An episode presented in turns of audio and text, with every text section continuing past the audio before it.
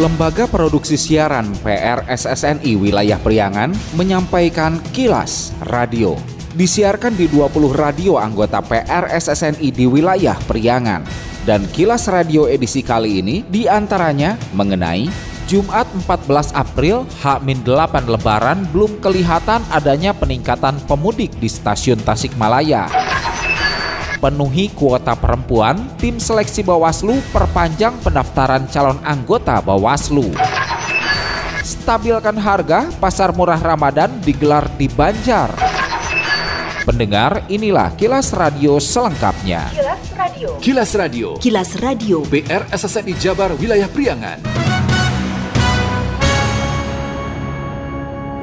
Hamin 8 Lebaran di stasiun Tasikmalaya belum terlihat peningkatan pemudik baik yang datang maupun yang naik. Hal itu dibenarkan Kepala Stasiun Kereta Api Tasikmalaya Muhammad Badrus. Badrus menyontohkan seperti kereta Serayu hari Jumat, kondisi penumpang masih sama seperti hari biasa. Badrus menyebut sesuai manifest penumpang akan terjadi peningkatan pada 19 April diperkirakan hingga 1.200 orang. Sedang untuk penumpang naik dari stasiun Tasikmalaya sesuai data diperkirakan puncaknya pada tanggal 24 hingga 25 April capai 1.300 penumpang baik jurusan ke barat maupun ke timur. Untuk penumpang naik belum ada kenaikan yang cukup signifikan. Ini kebetulan hari ini hari Jumat jumlah penumpang naik. Misalnya untuk kereta Serayu aja itu masih sama dengan hari Jumat di hari-hari biasa jumlahnya. Sesuai dengan manifest, hak min lebaran itu akan terjadi kenaikan secara cukup signifikan yaitu untuk penumpang turun itu akan hmm. terjadi di,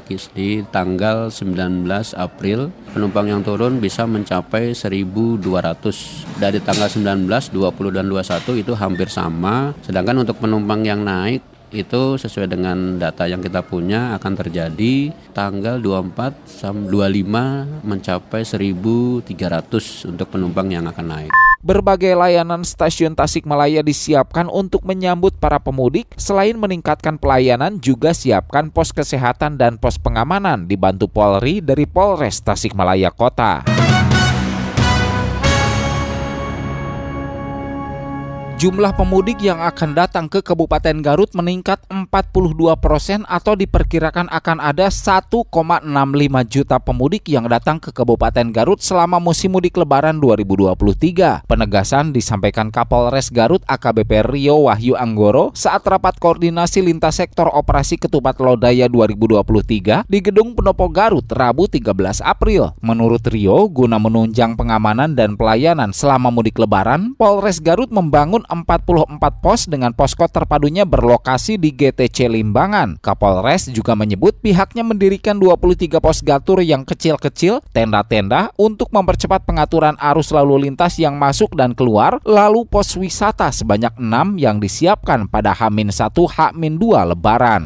Pos pelayanan BJB, Hospida di depan BJB, pos PAM di Kadongora, Malangbong, Tarogong, di Suci, Cilawu, Samarang, Cikajang, Pamempek. Nah, Pamempek tadi Pak Bupati udah nyampaikan bahwa nanti akan ada H pas H dan H plus 1 2 itu akan ada wisatawan. Kami sudah siapkan Pak untuk rekayasa lalu lintasnya supaya tidak mandek seperti tahun lalu. Kemudian Caringin, Talegong, Cibalong, dan Leles. Kami mendirikan 23 pos gatur, itu yang kecil-kecil, tenda-tenda untuk mempercepat pengaturan arus lalu lintas yang masuk dan keluar. Kemudian ada pos wisata kami bangun sebanyak 6 Bapak Bupati. Tapi yang pos wisatanya ini belum kami bangun secara utuh, nanti kami bangun Hamin 1, Hamin 2. Karena kami fokus kepada 38 pos yang ada terkait dengan arus mudik besok. Sementara Bupati Garut Rudi Gunawan menyampaikan rakor merupakan satu bentuk pertanggungjawaban pemerintah daerah di mana menjelang Hari Raya Idul Fitri secara nasional, regional, dan kedaerahan masing-masing mempunyai tanggung jawab dalam mengamankan dan menyukseskan proses mudik lebaran tahun 2023. Menurut Bupati, pihaknya menitik beratkan keamanan dan ketertiban dari kegiatan mudik, arus balik hingga pariwisata kepada Kepolisian Republik Indonesia Polri dan Tentara Nasional Indonesia TNI yang dibantu dinas teknis yang ada di lingkungan Pemkab Garut agar sinergitas bisa berlangsung dengan sangat baik. Keamanan dan ketertibannya dipegang oleh Pak Kapolres, di backup oleh TNI dan juga adalah dinas teknis kami. Termasuk dinas teknis apa pun ini wajib memberikan dukungan. Bukan hanya di Dishub, bukan hanya Satpol PP, bukan hanya PUPR, tetapi Dinas Pariwisata, Dinas Kesehatan, termasuk kalau memang diperlukan adalah dinas-dinas teknis lainnya supaya sinergitas ini berlangsung dengan sangat baik. Masih informasi dari Garut. Badan Perencanaan Pembangunan Daerah Bapeda Kabupaten Garut bekerja sama dengan pimpinan wilayah Aisyah Jawa Barat menggelar seminar dan loka karya semiloka pembentukan kepanitiaan bersama untuk mewujudkan pelaksanaan Sustainable Development Goals SDGs yang partisipatif di Kabupaten Garut Kamis 13 April. Kepala Bidang Pemerintahan dan Pembangunan Manusia Bapeda Garut Iman Purnamarido menyampaikan tujuan diselenggarakannya semiloka untuk memberikan pemahaman dan penjelasan kepada satuan kerja perangkat daerah SKPD, organisasi masyarakat sipil OMS, dan beberapa pihak lainnya baik di sektor pemerintah maupun sektor non-pemerintah terkait penyusunan rencana aksi daerah RAD SDGs. Memberikan pemahaman penjelasan baik itu kepada SKPD termasuk kepada OMS, organisasi, peran-peranan di mana sektor pemerintah, di mana sektor non-pemerintah. Kedua, tujuannya ini membentuk kelembagaan yang tadinya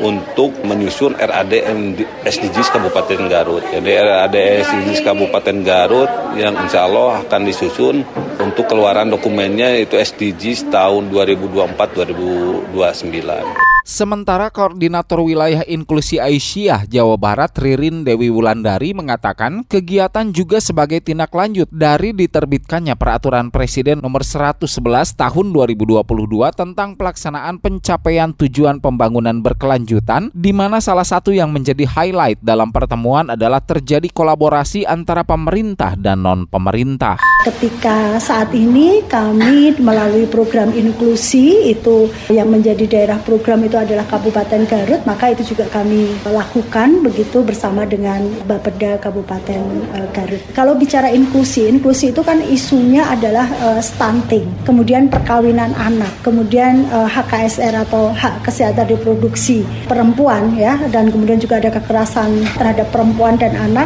dan kemudian juga tentang muaranya itu biasanya adalah karena faktor kemiskinan begitu. Kilas Radio. Kilas Radio. Kilas Radio. PR SSNI Jabar Wilayah Priangan. Bila Anda mendapatkan hal-hal atau peristiwa penting untuk diliput oleh tim Kilas Radio, hubungi hotline servis kami, SMS atau WA ke nomor 0813 2424 5911 0813 2424 5911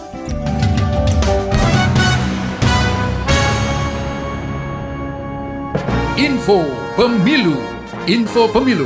Persembahan PRSSNI Jawa Barat Masa pendaftaran pemilihan anggota Badan Pengawas Pemilu Bawaslu Jawa Barat berakhir 6 April 2023 lalu, namun karena jumlah pendaftar perempuan belum mencapai 30 persen, tim seleksi anggota Bawaslu Jabar memutuskan untuk memperpanjang pendaftaran khusus untuk perempuan. Anggota tim seleksi Bawaslu Jawa Barat Ahmad Abdul Basit menyampaikan jika target pendaftar sudah terpenuhi. Namun ia dan anggota tim sel berkomitmen menjaring kembali pendaftar perempuan melalui tahapan perpanjangan masa pendaftaran. Dikatakannya, target untuk melampaui pendaftar periode sebelumnya sudah terpenuhi, yakni sebelumnya sekitar 160-an pendaftar, saat ini tercatat 202 pendaftar. Karena kuota perempuan belum 30 persen, sesuai pedoman harus ada perpanjangan dilaksanakan 14 April hingga 18 April 2023 melalui mekanisme yang sama yaitu pendaftaran dan penyerahan berkas langsung ke sekretariat tim sel di Hotel Hotel Asrilian Bandung maupun melalui surat elektronik atau pos.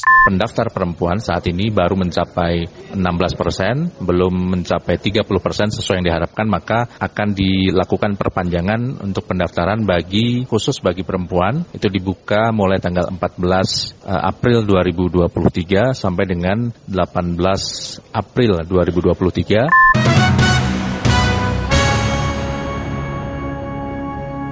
Stabilkan pasokan serta harga pangan pada Ramadan Idul Fitri 1444 Hijriah dan mendukung Gerakan Nasional Pengendalian Inflasi Pangan GNPIP, pemerintah Kota Banjar bersama pemerintah Provinsi Jawa Barat mengadakan pasar murah Ramadan di halaman Kecamatan Purwaharja Kamis 13 April 2023. Wakil Wali Kota Banjar Nana Suryana seusai melihat stan-stan mengapresiasi Pemprov Jabar atas terlaksananya operasi pasar murah bersubsidi di tiap kecamatan yang ada di Kota Banjar. Menurut Nana, operasi pasar murah merupakan bentuk nyata dari sinergitas pemerintah daerah, pemerintah provinsi, dan pemerintah pusat. Kami pemerintah Kota Banjar beserta seluruh warga masyarakat Kota Banjar mengucapkan terima kasih. Ini adalah bentuk nyata dari sinergitas pemerintah daerah, pemerintah provinsi, dan pemerintah pusat. Kita tahu bersama kondisi perekonomian secara global atau secara nasional, kita dalam kondisi yang sedang tidak baik-baik saja. Kemudian pemerintah pusat memberi berbagai macam program kegiatan